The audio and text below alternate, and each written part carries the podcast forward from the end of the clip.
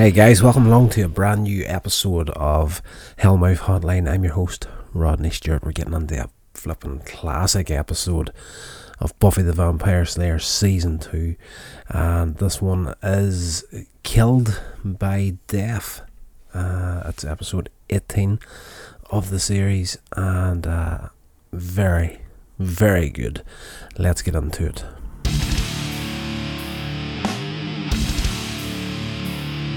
Alright, guys, so at the beginning of this episode, Buffy is out on patrol. She's uh, looking for vampires and whatnot. She comes across the rest of the Scooby gang and they end up getting attacked by Angel. So there's a bit of a fight between the two of them, and he gets the better of Buffy. She's weak with this flu virus, and you know, he qu- could quite easily have the, the, the chance to kill her at the beginning of this episode, but the the Scooby Gang, uh, Xander, Willow, and Cordelia jump him, get the better of him. Off he goes, and uh, after they drive him away, Buffy's like, "Yo, I tried to tell you guys to get out of here. It's not safe." And she drops, collapses. Uh, she's admitted to the hospital much against her will, and her mother reveals that Buffy has hated hospitals ever since she saw her cousin Celia die in one when she was only eight years old. Um, that night, and what seems like a dream, Buffy sees a young boy, Ryan, been followed by a strange looking creature.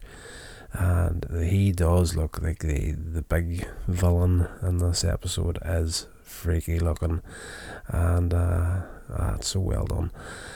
She then starts having flashbacks of Celia's time in the hospital, and you know you get different pieces of this throughout the episode. You don't get it all in one bunch. You kind of get uh, the flashback of Buffy as an eight-year-old walking down the hallway towards a room that the cousins in. You eventually get into the room in an hour flashback, and the the curtains around the bed are closed. And in the third one, we get to see Celia dying in the bed, but we get to that in more detail when we get through this review. Um, Buffy awakes, takes a walk down the hall where she sees two men remove a dead child from the children's ward.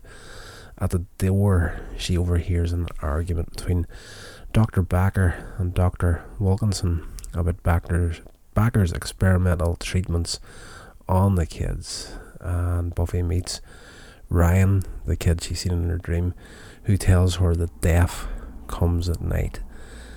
So, uh, you're expecting the Grim Reaper in this episode. Uh, the next morning, Buffy tells her friends about the, the overhead conversation. Since she is forced to stay at the hospital, she plans to find out what the doctor is up to. Xander volunteers to help. Uh, Cordelia and Xander sneak into the hospital's record room and search for records on the girl who died in the night. And Giles and Willow search for information at the school library. Just usual fare at this point in the episode. Buffy visits the kid Ryan, who's drawn a picture of the monster she saw the night before. And Willow finds that Dr. Backer has a long history of controversial experimental treatments and investigations into his practices. Uh, Dr. Backer goes to the children's ward. You know, you're expecting him to be the, you know, party as expecting. Uh, there's a bit of a bait and switch in this episode. You know, they, they kind of float the idea in the episode that you know uh, this entity, whatever it is, death, the Grim Reaper. They don't know what it is at the moment, but uh, it's only the kids that are able to see this thing. Grown ups can't see them. And Xander, sorry, Xander, he's not smart enough.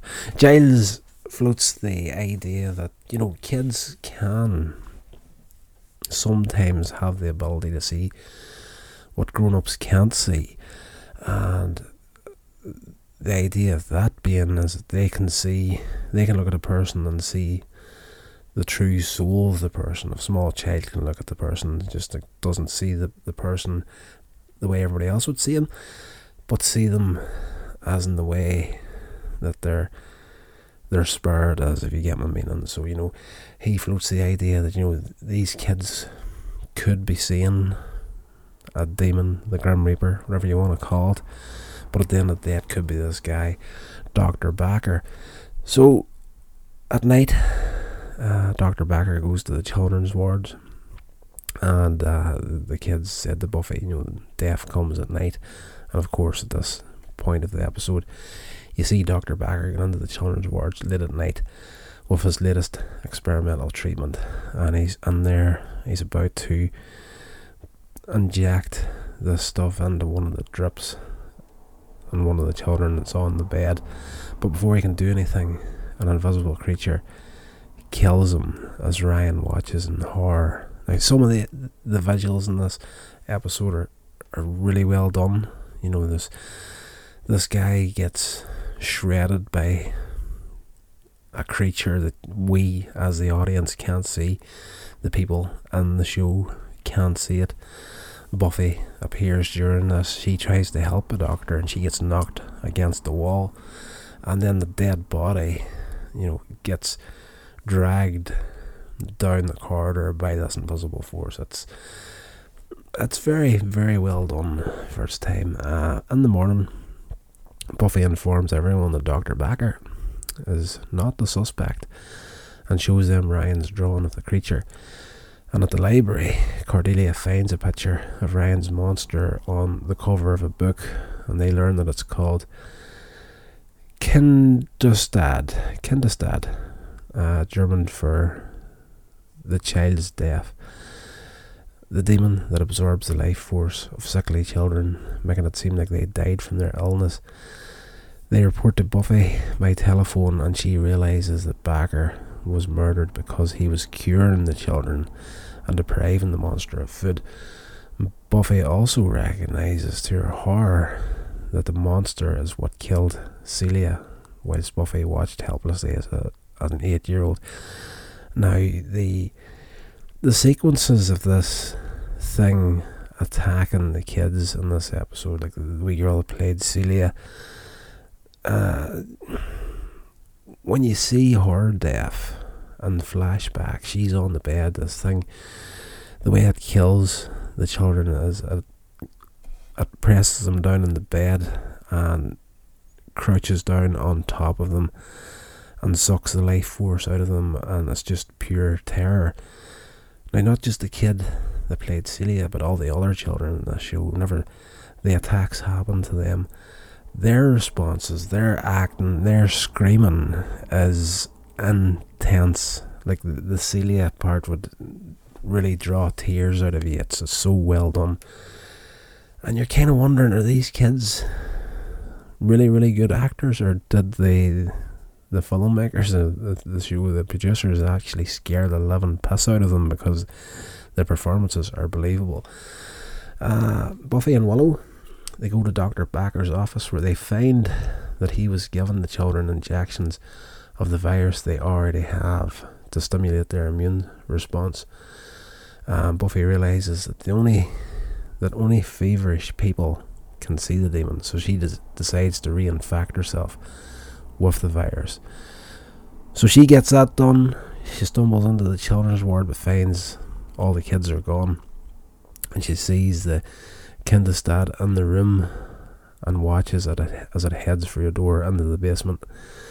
The children hide quietly, but Kindestod finds them and attacks Ryan, and it begins to suck the life out of him, growing two protuberances, protuberances from its eyes and attaching them to his forehead. It is actually freaky looking. Like the, the visual effects, in all fairness, by today's standards, are fairly dated, but again, the the acting of these kids and the way that this all goes down, just piece it all together. It is freaky. Um, where are we at? Uh, these two things grow out of his His eyes kind of come out of stalks, and the eyes turn into these like suction cups, and they press onto the kid's head. And that's him sucking the life out of them. Buffy arrives breaks the kid free and fights Kindestod. Uh, just as it's about to suck the life out of her, there's a split second where it gets the better of her because obviously she's reinfected herself with this uh, virus so she can see the thing, so she's very, very weak. And at one point, it gets the better of her, gets her on her back, pins her down, and it's just about to suck life out of her. And it's just like, for this instance, Buffy is now in the the same situation that her cousin Celia was back whenever she was eight years old, and there's that split second thing for Buffy, and uh,